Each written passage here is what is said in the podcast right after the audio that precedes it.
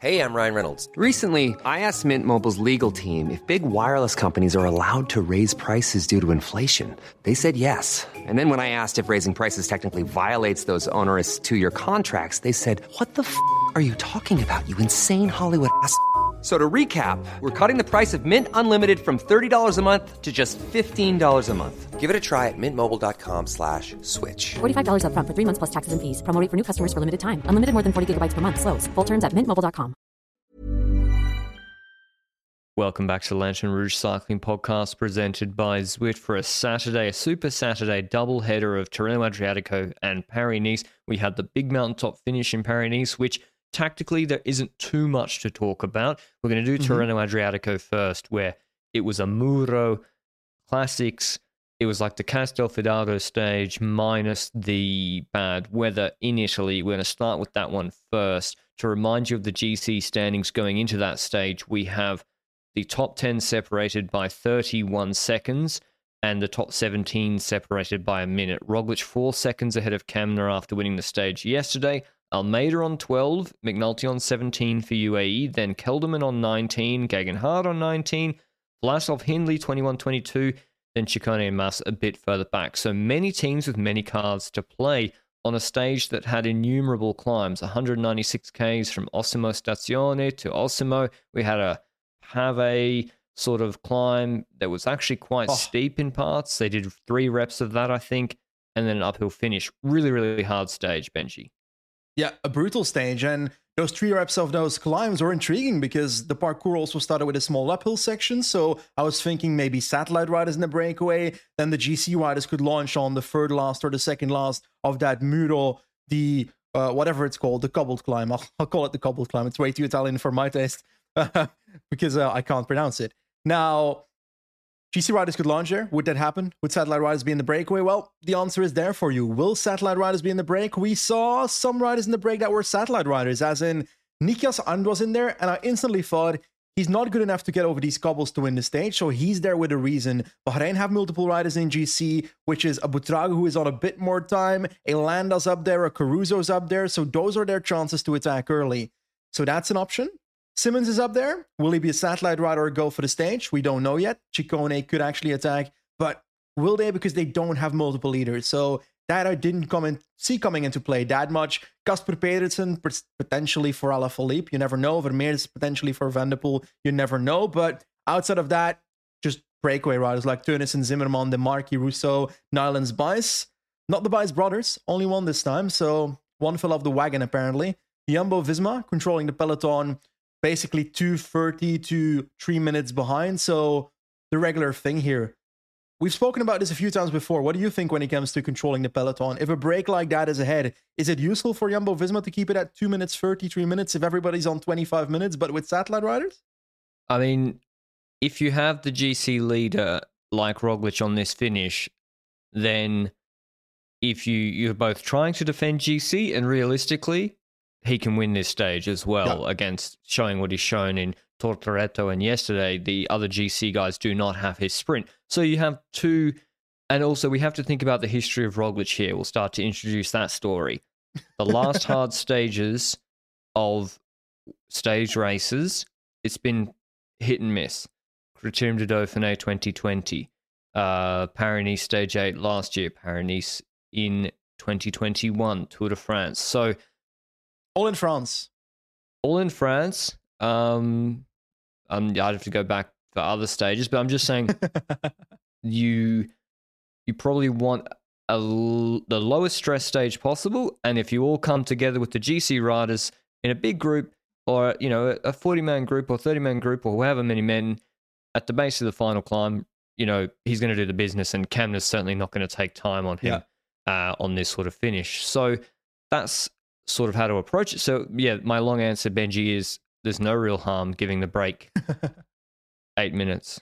Like they're all Yeah. all these guys in the break are on 25 minutes on GC. So keep you want to keep your team as long as possible deep into the race together. I agree. Firmly agree with that. Now, for the rest of the race, nothing happened until we got to that circuit section we spoke about. The circuit with the cobble climb. There's two and a half of those circuits. The first two, I was expecting early moves on, and we saw that on the first one directly. the breakaway started falling apart. The second day hit that Muro di Costa del Borgo, see, I, I trained it in You between it. not being able to pronounce it at the start of the episode, and now I'm Italian now. Love it. Anyway, that climb, the gap is two minutes, breakaway is falling apart, the peloton rode wide, and if no team is preparing anything at that point, I wasn't really expecting a move because you would expect the team to make it hard before they make the attack. But maybe Bahrain was trying to play on the surprise because they attacked out of the blue with Buitrago at one side of the road. I think one of the DSM riders, whether it was Leknesund or someone else, tried to respond to that, a Bora rider as well, but they couldn't get to his wheel and they weren't pacing hard enough to even get to his wheel. So Buitrago went on a solo adventure from that point. And the peloton kind of closed down again, all in one row again, but at a decent pace so that Buitrago wouldn't have like two minutes. He was gaining 10 seconds, 20 seconds, had 30 seconds for a tiny bit, and then started dropping back to 20 seconds again. But as I said at the start of the episode, Nikias Arndt is up the road. He's in the breakaway. But in this circuit, you've got the cobble climb, you've got a small downhill, you've got a small climb after that, and then it starts going into a bit of a valley. And it seems that Bahrain waited for a while to pull Arndt back because I was thinking they're not pulling him back right now. Maybe that's because that hill is coming, that second hill after the cobble climb. And then they dr- didn't drop Arndt back on top of that second climb. And I was like, why are they waiting even longer? And it took them a few more kilometers in the valley for Arndt to draw back. Would you have expected him to just stand at the second top of that climb waiting for Buitrago there? Because every second you lose is seconds that Buitrago's losing time on the peloton again, eh? It seemed like a miscommunication to me um, because, yeah, like Arndt's not winning the stage. Say that break goes all the way, he's not beating Simmons on this sort of finish. And, or maybe I'm underrating him a little bit, but it Nah. seemed to me he wasn't that happy to, yeah, it seemed to me he wasn't that happy to drop back. And that meant Santi was pushing a lot of wind and it kind of neutralized his move. And he's on 120 in GC. So Yumbo again, okay, when a guy attacks, you now have to control a little bit closer who's on 120. Um, but before we get into where it really kicked off, you'll see, you'll have seen yesterday with the stage cancelled in Paris Nice, in the Ineos Grenadiers and Jumbo Visma hopping on Zwift Yeah. to get that extra training in to turn the legs over. There's no better trainer to do it on than the Zwift Hub for 499. It's the class leader, not just in its price bracket, but across the whole uh, trainer industry, built for your bike, pre installed with the cassette to match your bike. It's raining here. I'll be hopping on straight after onto Zwift after we've finished this podcast recording. So thanks to Zwift, as always, for supporting the show. But who was pacing at this point, Benji? It was Bouwman and Valter, or Bouwman first, right? I feel like we didn't really see much from Van Baarle because he was actually DNFing halfway the stage. I don't know if it was after that first climb or not. Bouwman was pacing, but I felt like it was fast going towards Valter. I didn't see Bouwman for many kilometers at the front necessarily, but important to note, Arndt did end up waiting after a tiny bit on Buitrago. Whether we're nitpicking that or not, I think he waited a bit too long to drop. I don't necessarily see that as Arndt's fault, but as a team management fault, as in from the team car, they should have set a place directly where he should have stopped and not a few kilometers later because they did lose time with Buitrago there. Wasn't completely neutralized because Arndt ended up waiting and they started gaining time on the peloton again. And they they did that going into the second last of that circuit. And then Buitrago reaching the breakaway. So they were 20 seconds. Buitrago was 20 seconds ahead of the peloton. Arndt drops back and they gain it back to 50 seconds because they're in the breakaway now. The gap 50 seconds on the peloton. But then something weird happens, and I have no clue what happened. But we suddenly look back, and Buitrago's dropped. I don't know if it's mechanical. I don't know. But Arndt probably had the uh, insert "Here we go again" meme from GTA San Andreas because he had to drop back to to Buitrago and he was he was unhappy.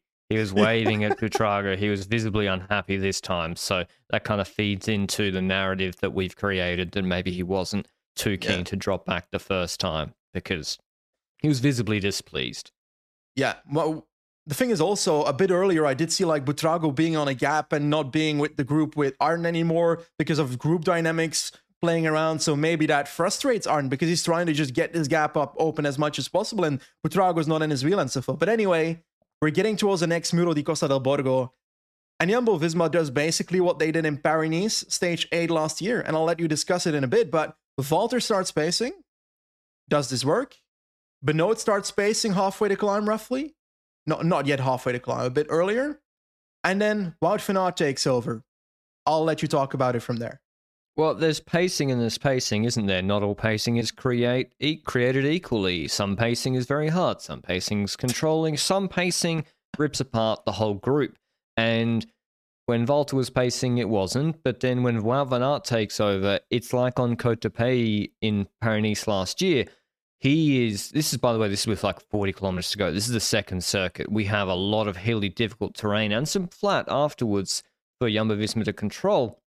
And Roglic is obviously feeling good because the words come in for Van Aert to pace as hard as possible, and it's creating gaps. Like people are getting dropped. Uh, I think Arensman maybe Benoot is put on a gap. Kelderman's there but slipping back. Roglic is looking good though, but Roglic also looked good on Côte de d'Opay. Now the difference is the weather here is quite mild, nice weather. It was rainy and very different in Paris last year, but still, you are no one's attacked yet of the serious GC guys. Now, Yeah.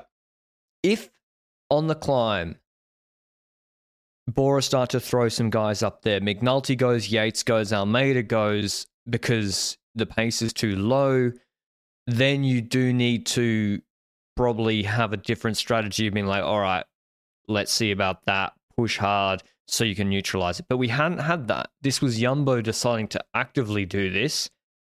And the re- end result was because it Roglic didn't attack, you just drop Valter and Benoot.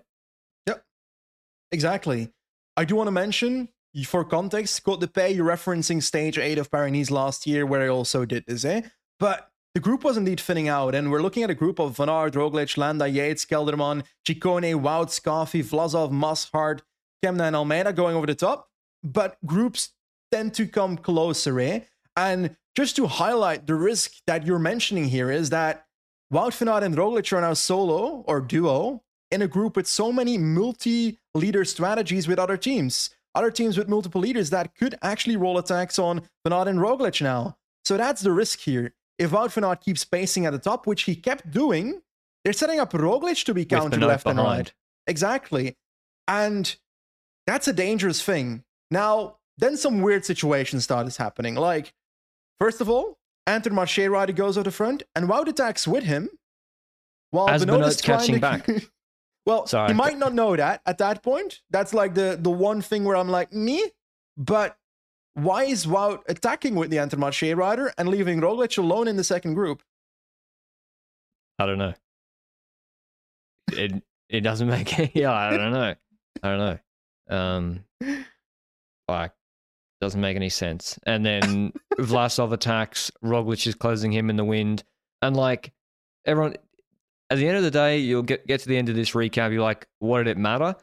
And I guess the the thing is, if Roglic is just a little bit off, which, by the way, if his preparation wasn't perfect, he was a late addition to this race, you're putting him under a huge amount of pressure before the climb and making this stage a lot more difficult. So, yeah, I mean, at that moment, you just have Benoot come back. You have Benoot and Wout pull on the flat, pull steady, and neutralize the race. Um, what they couldn't expect, which was Kelderman um, Yeah. crashing. He looked over his left shoulder, drifted a bit right. Mike Woods cut across him, chopped him. So that did take Kelderman out. So that put them in a more difficult situation afterwards than could have been initially anticipated. They otherwise they would have had three in the group with Roglic, with Kelderman, with Van Aert. That's still fine to control, Yeah. even though you should let Benoot come back. I think, um, I but he does argue- crash, so you have to adapt. Exactly. That's the thing. That's exactly what I was going to say. The second that Kelderman crashes, Wout keeps pacing still. And they don't adapt there. They don't adapt their strategy there. And then I'm like, ooh, there, there's a bit of danger here. Now, if Wout doesn't do anything there, doesn't pace at all, then we're probably going to see people rolling attacks on them. But that's kind of their fault because that's a situation they created. But anyway, we go further. Benoot actually returns. So that's a big solve thing. By the way, there was like a cutout of the broadcast before Benoot was back, and I was like terrified we might not see a single second of the stage again. And I was really sad, but fortunately, it got back to us, and uh, we could happily watch the stage again. Anyway, attacks are coming. I was like, oh, that's La Fine. No, it's Guillaume Martin, because apparently they look exactly alike. Is it They just do. me? They do look similar, yeah. And Rochas, but he's a little bit smaller. Vlasov with him, an active Bora in that sense. So On we've seen 21 attacks seconds. from Bahrain before with Buitrago. We've seen a move now with Vlasov relatively early in the race as well. So those two teams are actually doing stuff early, which I I appreciate that. I was expecting Bora to do more earlier, but hey, it's better than nothing to move here with Vlasov. And two Movistar domestiques, Verona and the legend himself, the mythical man, the best puncher in the world. That The is just puncher in the world. not having much luck on punchy stage. That's why you don't see him often. but Aramburu was there as well. And I thought, this is the moment. Aramburu is going to rise to power. He's going to take minutes and take GC, but that didn't really happen because once they got a solid 29 seconds, Benoot was pacing, wasn't taking much of a gap. Aert, pacing, wasn't taking much back of the gap. And then UAE comes to the front with Formolo and starts technically helping Jumbo Visma, but they're doing that because Vlasov is endangering the top three and top four positions of McNulty and Almeida. What do you think about a move like that? UAE missed up badly, badly here. And Ineos, I mean, you Geoghegan Hart's their only GC leader, and Pidcock and Arensman and Sheffield, they've already dropped before. That's different. Geoghegan Hart, I. But A, he's quite good for the finish, Geoghegan Hart, and B, Yeah. he is their sole leader. So I'm not going to critique Ineos for not countering um, with anybody. Maybe they Yeah. could have, maybe they couldn't have. UAE, though, Yates, McNulty, Almeida, you got to be in the move. Because you should already, without Bora doing it, you should be initiating here and trying to, okay, Wout's been sitting in. Let's see what he does. He let's let's try and put Yumbo under pressure, force them to make mistakes, force Roglic to close again. Let's create more of a chaotic situation, especially on the flat here. And they bailed Yumbo out completely. Like we've been, you know, critiquing how Yumbo approached this stage a little bit, but to be honest, it's nothing compared to what UAE did in the final here. And you could say, devil's advocate for Yumbo, well, they knew, and we do know, Pional, every stage race at the end, you think it's going to be chaotic. You think teams are going to uh, going to struggle to defend, and then when attacks come, ninety nine percent of the time, fourth, fifth, sixth, sixteenth on GC will blink and they'll start pacing. Exactly. Now, the thing with this is when Formolo started pacing, the mistake was earlier, I think, was not being in the move like you mentioned. When Formolo started pacing, I would argue that I don't necessarily mind them pacing as much as it is bad for the quality of the race. It sucks for us as viewers that they start spacing, but at that point, they're put into a position where they want to defend their podium. They're, they're running for attack- the podium at that attack point. Van Aert. At that point already, or waiting for the climb? Attack Van climb. On the flat with McNulty and Almeida. Or I a s- rolling hill. I do agree. I do agree. Because rolling attacks is the way to go with those. But the problem is, we all know it, eh? The GC team of, of UAE is sent to this race with a free for all squad where Almeida, where McNulty, and where Yates are basically riding for themselves. I will, however, say that Yates did work a bit for Almeida at some Well, point. no, that's bit what's got weird. I'm talking about the flat section and where there's Yeah. countering.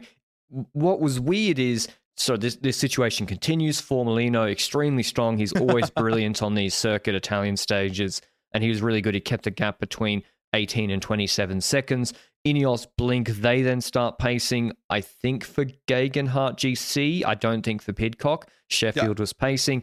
But this is where what Benji mentioned. UAE go from none of those three riders co-leaders were countering and then none of them start attacking they all start well yates and almeida at least pacing on a little uphill before the pave section bringing back the vlasov group with with people in the wheels they weren't really attacking they were pacing i didn't really i i, I didn't know why they did that frankly Yeah, I think so as well. I firmly agree with that. They should have rolled attacks. Like when it comes to the pacing, Formolo bails out Jumbo Visma, and Ineos stays behind a bit with their four riders. And we're starting to get closer to that next climb, eh? The last Muro di Costa del Borgo, because we're in the final circuit. There's a weird moment there where Formolo half pace, half attacks, because Roglic kind of says, I don't need to follow Formolo's wheel or something oh he and dropped his Ajay Desert chain closes it. yeah Oh, he did. Okay. He dropped his chain. Roglic went to push him. He got the chain Oh. back on. Roglic just swung off. Formolo pedaled again, and then Roglic let the wheel go. It was really odd. I Oh. yeah, it was a bit. It was just a bit weird. Roglic looked good though. So this is the thing. Yeah. All we've spoken about really today is immaterial because you see Roglic on these steep slopes. He's doing it so easy. He's gapping people without trying. He's following Formolo without trying. Uh, whilst Formolo did, he he kind of, I don't know if he bailed Yumbo out because to be honest, if Wout just gets on the front and starts pulling on the flat, he's fine. It's really I, I'm not sure how much Wout could have helped in the last six Ks when it starts to go uphill again. Yeah, I think so as well. Now, I do want to mention you, you're talking about Roglic just dropping everybody and so forth, and it's putting gaps on everybody, but there's still a legend up front. Alex Aramburu is still ahead. He's he's got 14 seconds together with um with Vlasov and the other guy that was with Verona. him, Guillaume Martin. Verona was dropping at the start of the climb because Verona has worked a lot to keep this Yeah, break going for Buddy. Aramburu. So Tug Buddy worked by Verona top notch, like you mentioned. Now, um, Yates and Almeida, I don't know what was happening. Like this, the second group is coming back. The GC group is coming back. Aramburu says, oh, "I'll let the others have an opportunity to take the stage." And we see Yates and Almeida riding next to each other at the front of the peloton. And I think that's because Yates was probably before we saw that shot pacing or keeping Almeida at the front because I think Yates actually contributed to Almeida on this climb because Yates is think the so. in GC. I still think that one of the three should have rolled attacks instead of doing that stuff. McNulty, I didn't know where he was, somewhere in the group. And that's when it kind of gets weird, eh? Because the attackers get caught and it starts going off. Because GC riders think this is the moment we start attacking. We're getting onto the sleep sto- the sleep slopes, the steep slopes of the climb. And there he goes. Free Landa with a pacing Almeida. Brilliant. Landa attacking, Carthy off after him. There's like these poles in the road that separate where the footpath is. Lander's weaving in and out of them. And Roglic starts to try and get his draft. I'm like, no, don't do that. No. This is how it ends. I was like, do not just ride in the middle of the road because Lander's ducking in and out really late. I'm like, he's going to crash him. He's going to ride into one of these poles. He didn't. Mate, Um, it was so risky. on the opposite side of the road, yeah, the long way around. spectator. He's like literally on the long way around in like the, the gutter on the other side of the road. Every long corner on Almeida's like having to do extra meters to follow these guys. The tempo's insane because Landa keeps on going. And at a certain point, I was thinking, he's actually really bloody strong here. And Almeida as well on the other side. Did you believe that they could put a, a dent into Roglic here? No, no, no, no, no. Once they got to the actual steep section, and at that point, seeing because you can tell with Roglic a little bit, like when, as I said, when Formolo when he was pushing Formolo with the chain off, and he was just like literally nose breathing. I was like, okay, really, it doesn't matter what the tactics are today. When you got diamonds, you got diamonds, and Yeah. it doesn't matter. And as long as he gets to the base with the other GC guys with 5Ks to go, this is a wrap. So, no, I did think, though, second, third, fourth, fifth is really up for grabs here in GC. And that's where Landa looks good. He's pacing. That's fine. He attacks. He then stops on the descent, and Almeida takes over on the descent. But he's got Yates and McNulty off the back. He's got Roglic, huge, uh, Enrique Mas in his group, other GC contenders and he's pacing. And maybe Geoghegan Hart, he catches back up too. He was caught a little bit by surprise, I think, by Roglic move. There's a descent, and then they're going to go into the final kicker. Almeida takes all the responsibility for pacing, Benji. Well, is it is it pacing or is it Almeida attacking in Almeida's way? I know, yeah. I mean, exactly. It's not. He's not pacing. He is going hard. He is pushing really hard. But draft still Yeah. matters. Of course. Like, um, and he's got two teammates on GC behind. Like he, you know, Yates is not far behind. He's in group two behind with like O'Connor, Woutz in that in another group behind. Uh, he dropped earlier. Alaphilippe not there. Pidcock not there. So yeah, I mean, could Almeida have won this stage? I actually think he could have. When Yeah. you see how he finished, Yeah. it, the way he approached the final K or K and a half, um, I don't know, he put himself under a lot of pressure. Is Almeida the climbing version of Tim de Klerk? That he Kinda, can't go over a certain amount of wattage. But he could, a quick step, he could sprint. Yeah, that's true. That's true. And It's he finished really strongly. I don't know. Maybe I think no, I, I think him winning this stage is difficult because it's a very technical finish. There's flat bits, there's ups and downs, there's corners. Roglic bursts with about 900 meters to go. He just wants to be first through a few, a few of the corners. He does exactly the same thing that he did on um, Tortoreto. He Yeah. bursts, he stops, and he waits Mas. for who? Who? Yeah, was it Enrique Mas who Enrique Mas. took the bait? Yeah, yeah, I'm not sure he took completely the bait. I feel like he he went in front of Roglic yeah. and then nearly went to the right, and then it was like next to the barriers, and it was a bit, but I don't nah, think it was anything sketchy. Enric's allowed. He's Enrique's allowed allowed to do any every, anything. Like if Yeah. he buries everybody, Yeah. better. We want to see him win. Anyway, um, at that point, uh, let's be honest about it. There was only one winner on the road. Yeah. Mas does his best, but Roglic does the same thing. Pulls off. They lead him out. Geoghegan Hart in third wheel, and um, Roglic does the business, winning the sprint. Geoghegan Hart finished well, but he was the the concertina domino effect of Mas moving to the right, pushed Roglic to the right, which pushed Geoghegan Hart to the right, who was overlapped. He had to brake, and he lost about five bike lengths. That ruined his chance at the stage. But Geoghegan Hart on these punchy finishes has been really good all year so far, and throughout a lot of his career. And Roglic does the business once again. So it doesn't sound when you read the results, you think it sound it looks like a pretty straightforward uh, stage, but I thought it was quite exciting. We did have some Mike Woods erasure. We forgot Mike Woods attacked, and then Roberts closed him down. So I Woods forgot he was in this better shape. race until I that uh, moment. yeah. I thought it was Naylands attacking or someone. Um, But he retired. Nah, that's too much. That's too much. um, anyway, he attacked and kind of spiced up a little bit. Ciccone was also there. Anyway, results Roglic wins ahead of Geoghegan Hart, Almeida, Mas, Landa, all on the same time. Ciccone on three seconds. Uh, Hugh, unfortunately, Hugh Carthy, he always he bites the bait a little bit. He pulled back Woods with the others in his wheel. He finishes a good result for him, still seventh on nine seconds with Woods. Pidcock actually ninth. He beats Van Aert, and they're in the group with Yates, Kämna, and uh, Pinot on 20 seconds. Could Pidcock have been an early move together with the Vlasov group for Ineos for a stage? I think he was dropped, like in trouble Ah, before okay. then. I don't know. Didn't see. Yeah, I don't know. The the coverage was literally cutting out at that Yeah. point on a So- circuit in sunny conditions. Yeah. That- yeah, that's true. When it comes to this, though, the conclusions when it comes to tactics are Jumbo Visma gets the best out of this despite having a tactic that made it harder for them to actually get the situation.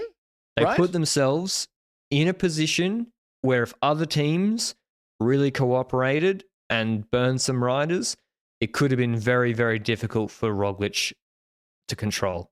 Yeah. Now that's also with Kelderman crashing, but still, they, I would have, yeah, you probably do Benoot Valter on that second circuit climb, and then you can wind it up a little bit running into the finish. But it, that's not how it worked out. Um, and Roglic wins three stages in a row. Yeah. So they won't be complaining. No. But they didn't learn from Paris. They might learn from this. I don't know. But a third time around, this could bite them in the ass. So that's why it's important to still note this despite them getting the best out of the stage, regardless. When it comes to UAE, I don't think this will ever be solved in one week races. I think they're just free for all. This is the Hunger Games, and Almeida kept pacing because he knew that McNulty and And he moves up to second. That's my theory. Almeida's moved up to second on Yeah. GC. So he's gonna So- be he's gonna be happy with it, I guess. But I think there was more in it when it comes to I I'm not sure there was more in it when it comes to the actual result that they have. But they could have tried more, eh? Come on. Yeah, I think where you see McNulty finishing on 50 seconds. uh, 50 seconds and Yates on 20 seconds, you know, that's the thing. Yates finishing on 20 seconds, okay, he's going to finish where on GC, um, not even in the top 10, but he's ridden close enough that he's conserved energy, obviously, to finish where he's finished on 20 seconds. Yeah. It's really not done too much. But yeah, GC going into the stage tomorrow is Roglic leading by 18 seconds, very comfortable before the sprint stage. Geoghegan Hart in third, very he's moved up three positions. Kämna drops uh, two positions down to fourth. He actually was the strongest Bora rider, was he Yeah. not today? Uh, Kämna, Hindley, and Vla- oh Vlasov. No, Yeah. credit to Bora. Credit to Bora. They tried with Vlasov, uh, but Hindley dropped today. Two with Buitrago. technically. Sort, somehow. sort of. Sort Sort of. of. I would have Uh, enjoyed seeing Bora go earlier as well with someone, but maybe that's a bit of overkill. They didn't have Wilco like last year. Uh, Ciccone in fifth on 37 seconds, Mas in sixth on 41, and then other people throughout the top 10. Tomorrow's stage is the San San Benedetto del Tronto stage.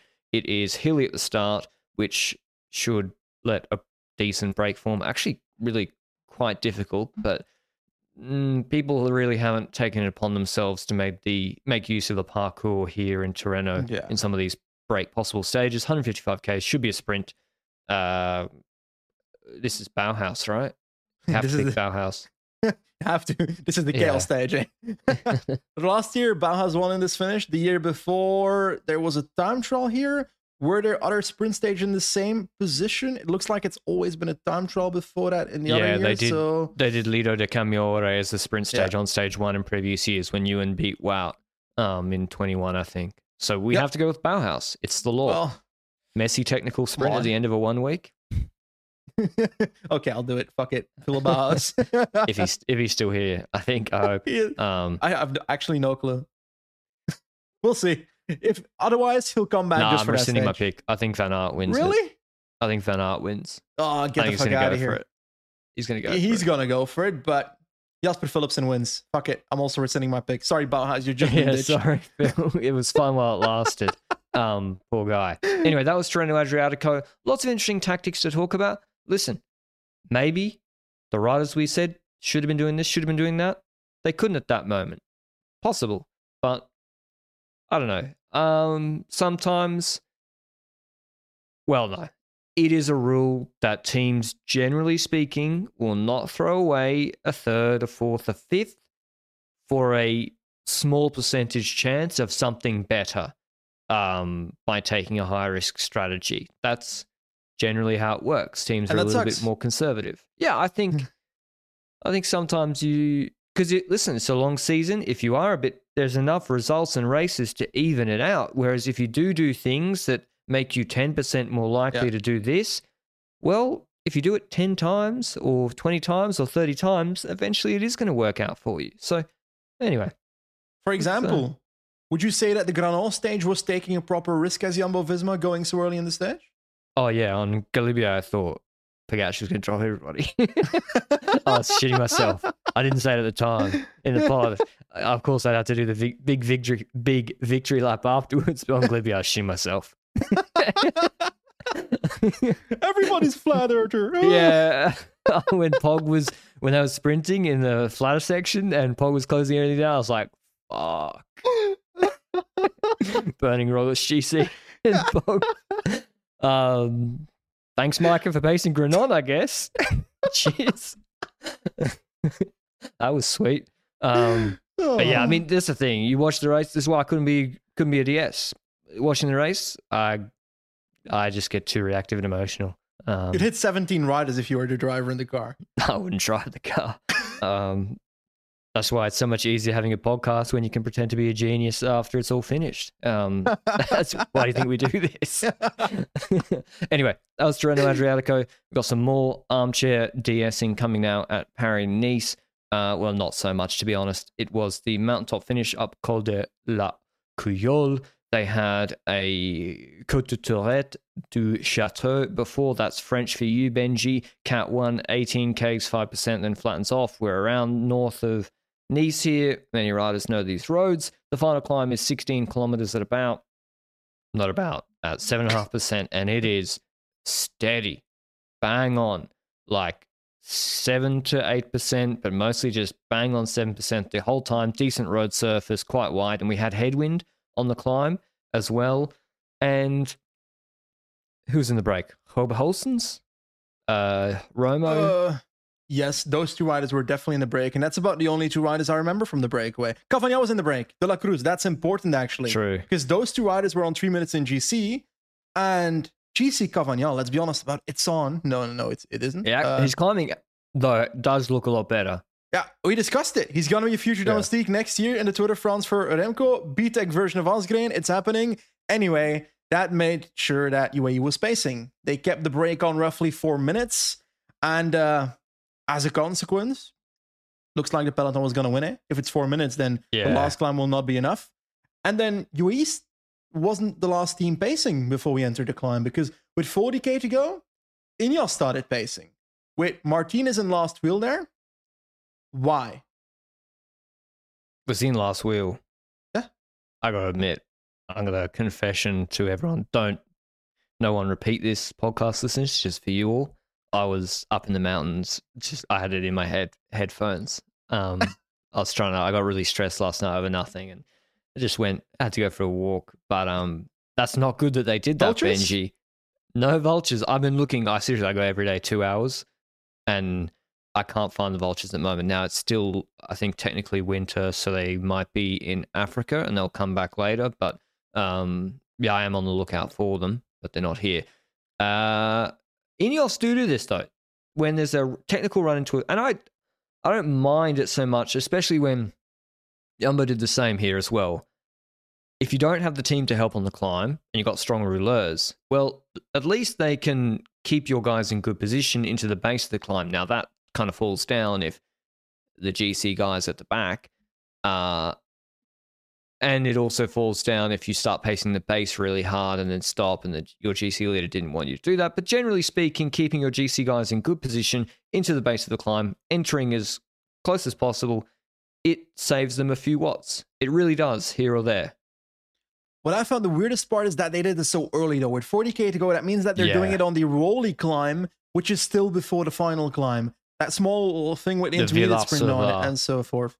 Now, I didn't really see the value in it too much. You're right. Maybe sitting at the front might help them with positioning, but it was too hard to be just that. They were actually spending domestiques, and at a certain point, Martinez was the second rider in the row, with Sivakov sitting a bit further in the group as well. Now, we're looking at 25 to go now, still 10 kilometers before the climb.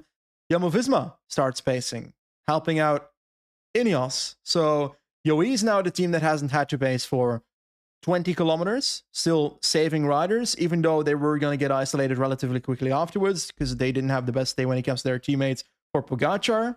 Then a crash happens at the back. Skjelmose crashes, abandons.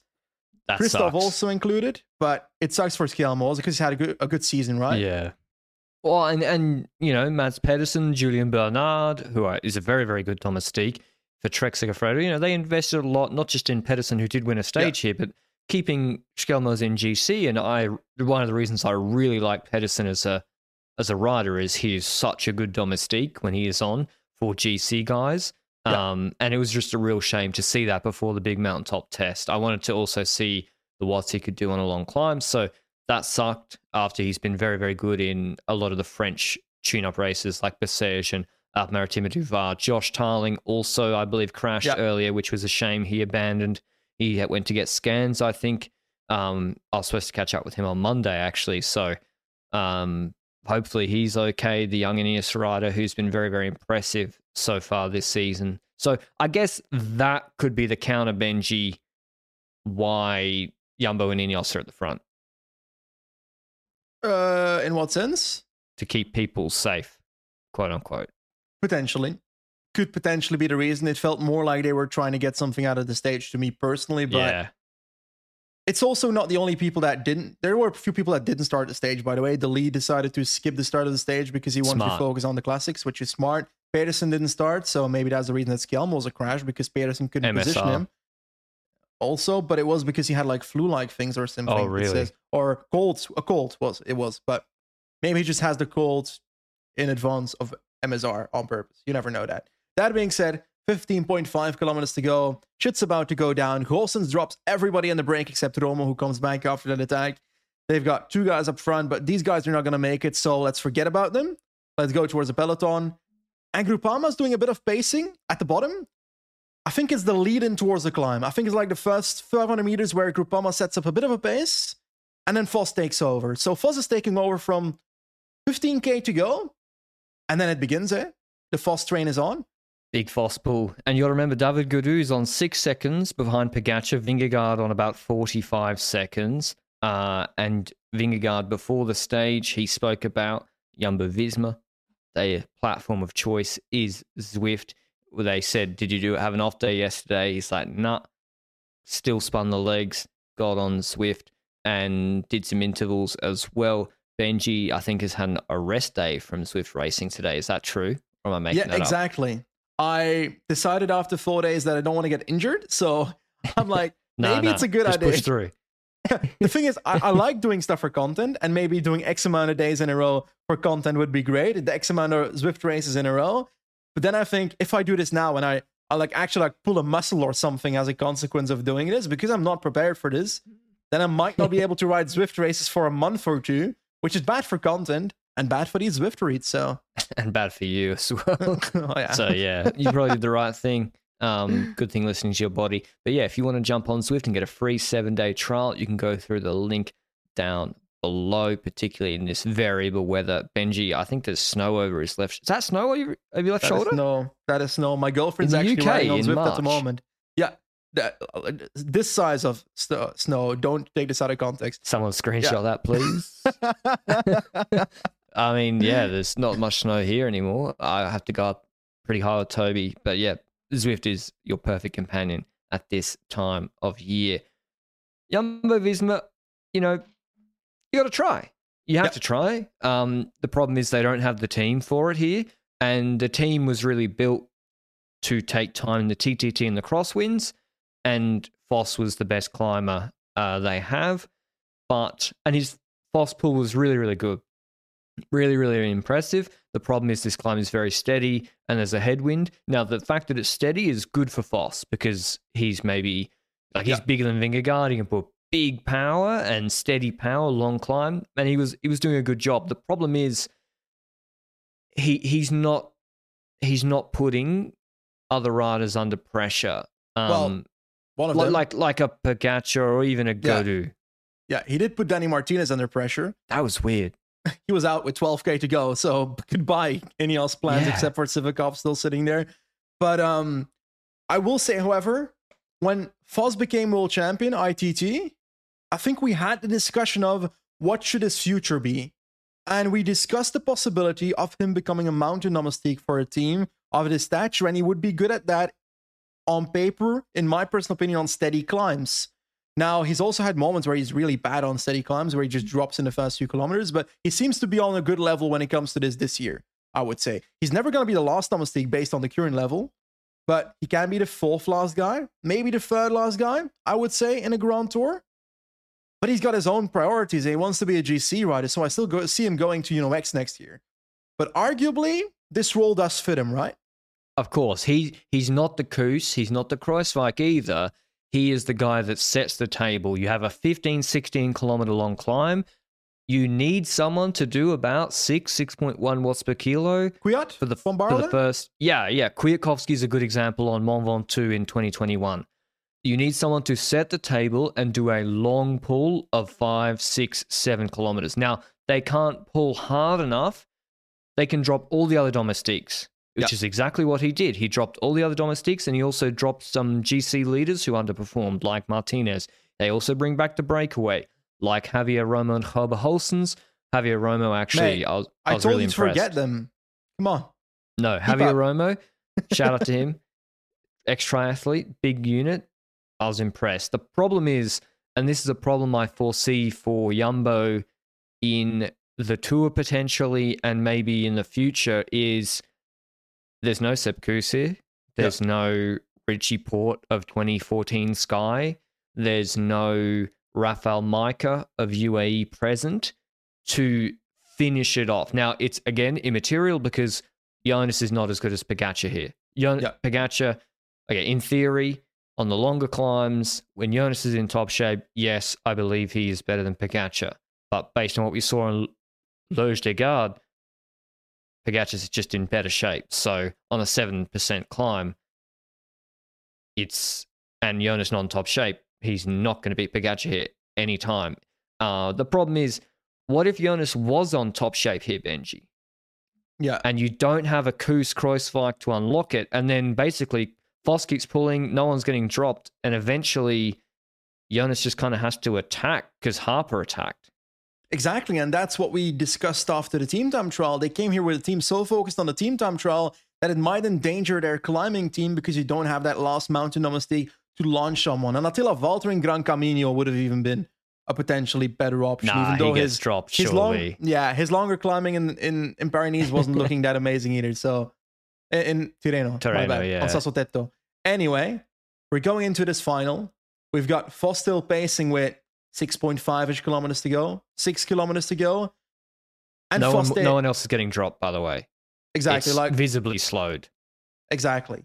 And I think I got launches from the wheel of Foss when Foss stops his pull. Pogacar jumps into the wheel, but a Panther crashes by the side of the road on the back of the peloton at the same moment, but nothing Chris to do with each other. Chris Harper What? erasure. Oh, yeah. You know, Harper attacked and then got back. Oh, wow. It's the Yeah, second time this week, but I, I, I like that he's gonna doing it. Yeah, But- yeah, yeah. Poor guy. No, actually, not poor guy. I, I like it, but yeah, it eventually you see. Sorry to cut you off, Benji, but you you literally see Latour. You see the other GC riders coming out of single file to move up, literally in the wind four wide, and you you know the pace is really slowed. And there's only one other team with another rider. That's uh, Jayco. So of course Harper's going to attack. Yeah. He does, and then Jonas is. This is the problem. And this is why the Tour de France, if you want to remember how important Granon was and how that set the plate and the table for the rest of the Tour de France, whether you have to attack or not is so important when the difference is so small. Because the draft on a 7% climb is so important. And even though, as I said, Pogacar winning this stage before it even started doesn't matter. But you see here, if you're attacking with Pogacar in your wheel on 7% Yeah. after it's been paced at 5.8, 5.7, there's nothing you can do. He counters. Yeah. instantly. He comes out of your wheel and counters you. And I think I got maybe wasn't expecting it, but also wasn't necessarily able to respond to it fully because he's instantly on a gap. Pogacar instantly has that gap. Meanwhile, like, I'm going to stay on the wheel of Vingegaard a bit. He looked like he was still good enough, but he stayed on the wheel of Jonas. You're And smart. We've got this chasing game once again. The chasing game where Pogacar has a bit of a gap and Vingegaard is trying to get back with Gaudu in the wheel. There were some other riders chase uh, in that group for a bit, but they dropped off a few seconds later anyway, so forget about them. And we've got this chasing game where it started getting a bit closer after widening up a bit. So I was surprised. that Were it you not got back together. I thought when Pog counted, he was going Yeah. to take a minute. Yeah, but maybe Vingegaard didn't instantly respond and kept something. I don't know. Maybe it wasn't because he fully couldn't respond. Maybe it was because I know that I won't be able to respond, so I might as well ride tempo right now and hope that I can crawl it back and then try again. Like, don't sprint across like he tried to do on Loge des Gardes and blew Yeah. himself up. Yeah, bring it back slower with six Ks to go. There's also probably an element of Pogacar knowing, okay, it comes back together, so what? I win the sprint. Yeah. So he didn't go over his limit either. But I still was surprised actually it came back together. I thought Pog was going to go away like in Prati di Tivo and then maybe someone else comes back like Yeah. a Mäder or Yates. Uh, Gaudu and Vingegaard eventually come back. I thought Gaudu was going to counter immediately, but he didn't, which Mhm. surprised me actually. But clever riding, eh? Using Vingegaard to get back to Pogacar. Yeah, definitely. And at that- that point, you're at the front of the race again. I've spoken in the, or we spoke both in the previous mountaintop finish, Loge des Gardes, about the fact that Gaudu had the perfect timing with his move at the end of that stage, or the, the attack that he did to get ahead so that Yeah. Pogacar could bridge over to him. He, here he uses Vingegaard cleverly, eats the plate of Vingegaard before he starts eating his own dinner, and then he's at the front in a group of three. Now, that's where the intrigue starts, eh? Because you're like, hmm, what's going to happen here? Is one of them going to attack again? Pog has to And- pace. Is the natural outcome. Do, does he know? I well, let's talk like I thought he would if if he was actually had the bluff called because and he said this afterwards. Pogacar attacked and he also didn't want the group to come back. Look at Andalusia, look at all the races Pogacar races. He does not really like attack here, attack there, respond to this, respond to that chaos when he feels the best. He will just attack and then ride tempo and stay ahead of it. He said uh, in the interview afterwards, I didn't want riders ahead of me. Yeah. And so he's six seconds ahead of Gaudu on GC. Gaudu has a buffer of 40 seconds on Jonas, and Gaudu did attack and he put Jonas on a gap. So he knows Jonas doesn't have it. He Yeah. wasn't bluffing on Loge des Gardes. I've dropped him whenever I've wanted. I've got him on 40 seconds on GC. I'm six seconds behind Pog. And the group is coming back behind, which, if you know about Pogacar, he generally doesn't want that coming back. Yates attacking, whatever. And he just starts riding tempo, dropping Jonas with Pogacar in his wheel. I've, you rarely see second riding to keep third dropped when they're much closer to first on GC, especially when Gaudu is not slow. He beat Van Aert in a sprint last year in Criterium de Dauphiné. I will adapt, however, that I do feel like we skipped over the fact that Gaudu somewhat start stopped attack in those spacing moments. A I couple felt of like times. There was a bit of a moment initially where Gaudu did go for a move, Pogacar was in the wheel, Vingegaard on a gap, and then he kept on pacing in the way that you described. For me, it looked like that, where he made a small move and then kept pacing. But that pace, I don't get that in the same way that you are mentioning.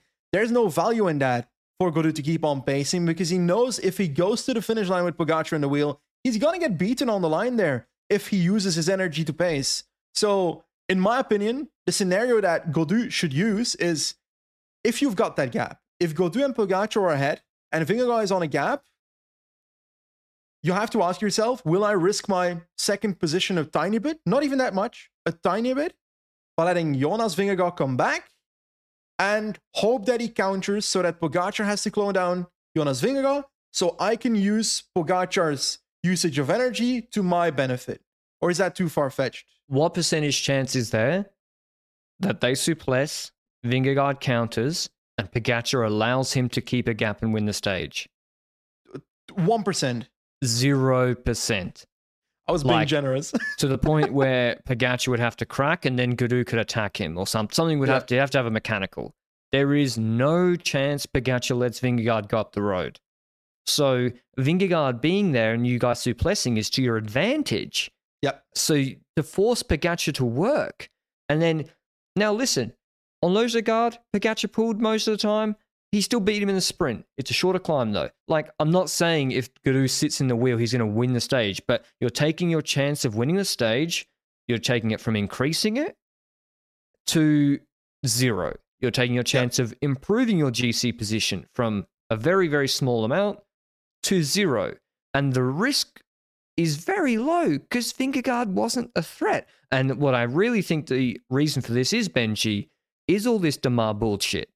Yeah. I think he was like, I I don't think I can beat Pog, and I do not want the group coming back, shit happening, and me losing second on GC. I want I'm happy with second to Pog because second with me and Pog going clear, me ha- pulling with Pog on the wheel, I look strong.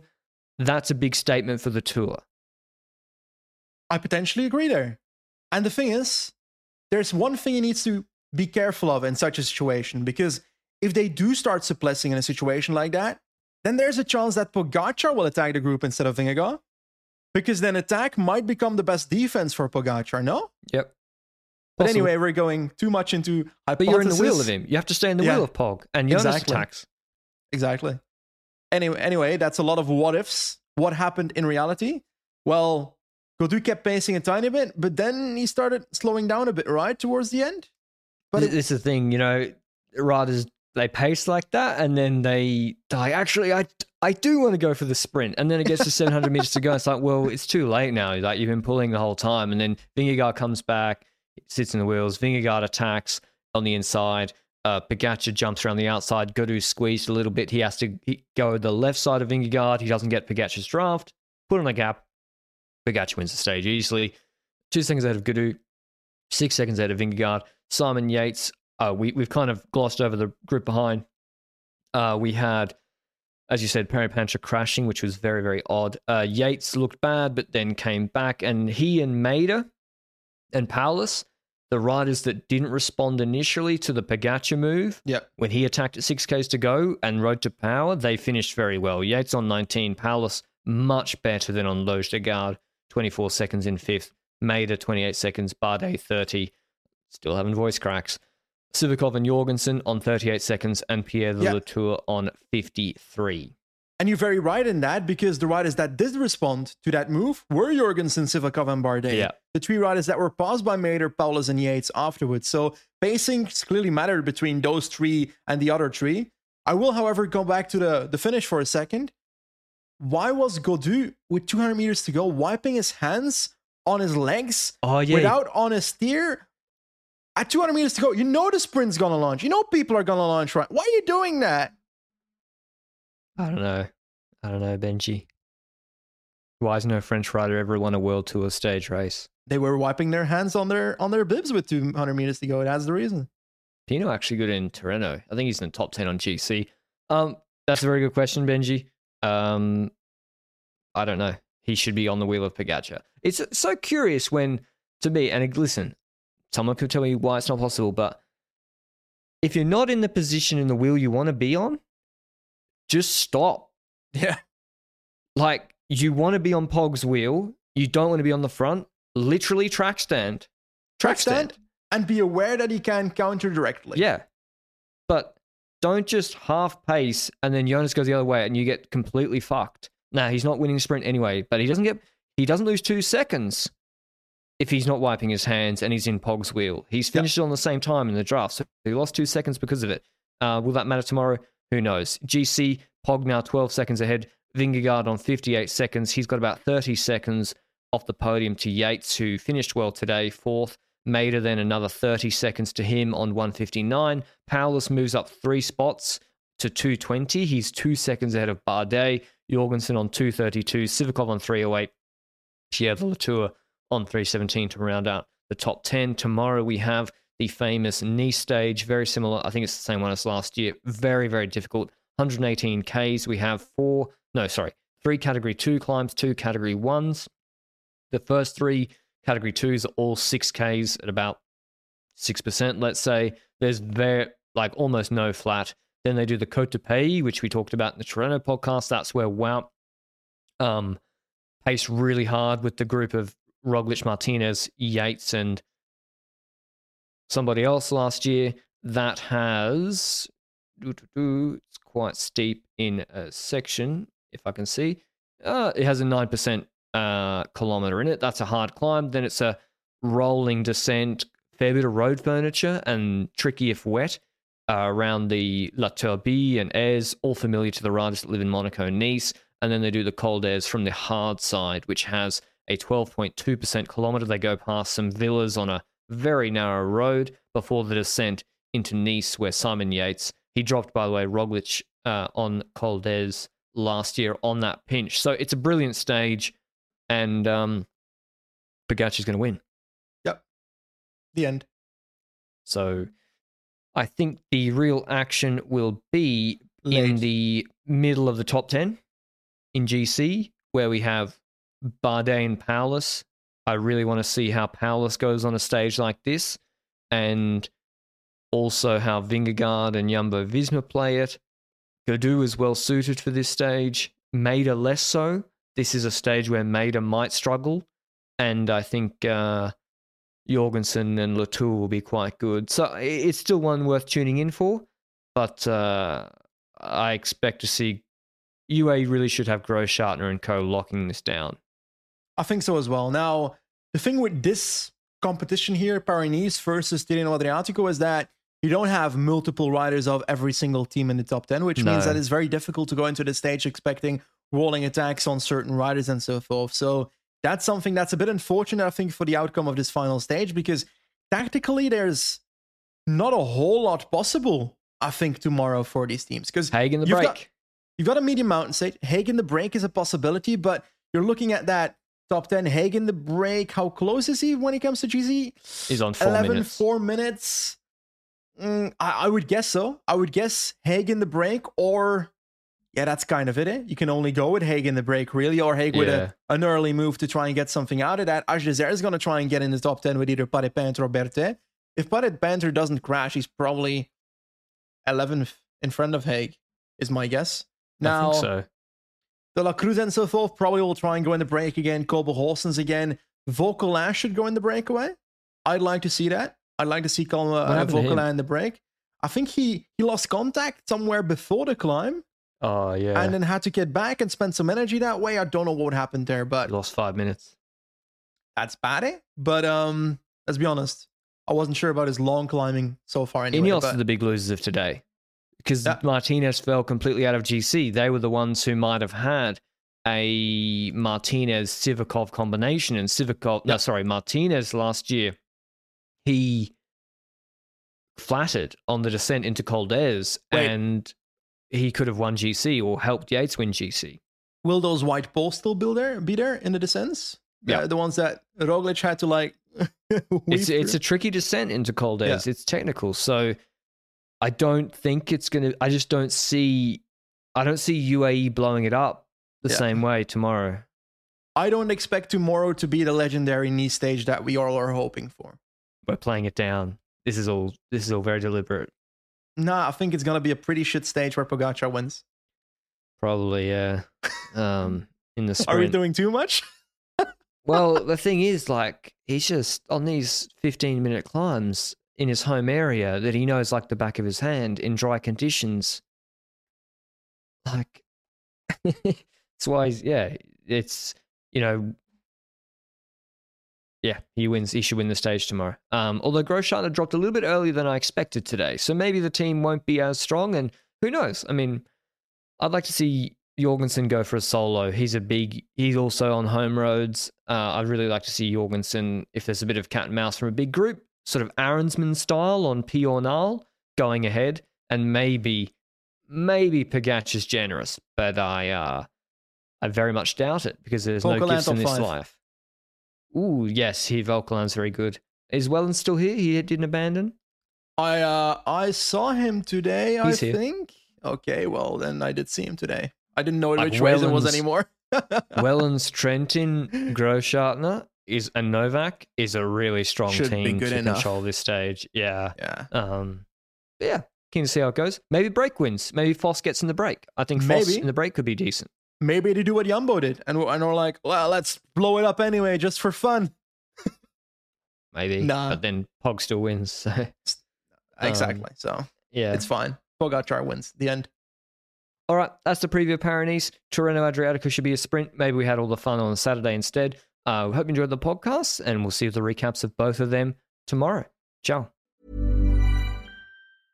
Mom deserves the best, and there's no better place to shop for Mother's Day than Whole Foods Market. They're your destination for unbeatable savings, from premium gifts to show-stopping flowers and irresistible desserts. Start by saving 33% with Prime on all body care and candles. Then get a 15-stem bunch of tulips for just $9.99 each with Prime. Round out Mom's menu with festive rosé, irresistible berry chantilly cake, and more special treats. Come celebrate Mother's Day at Whole Foods Market.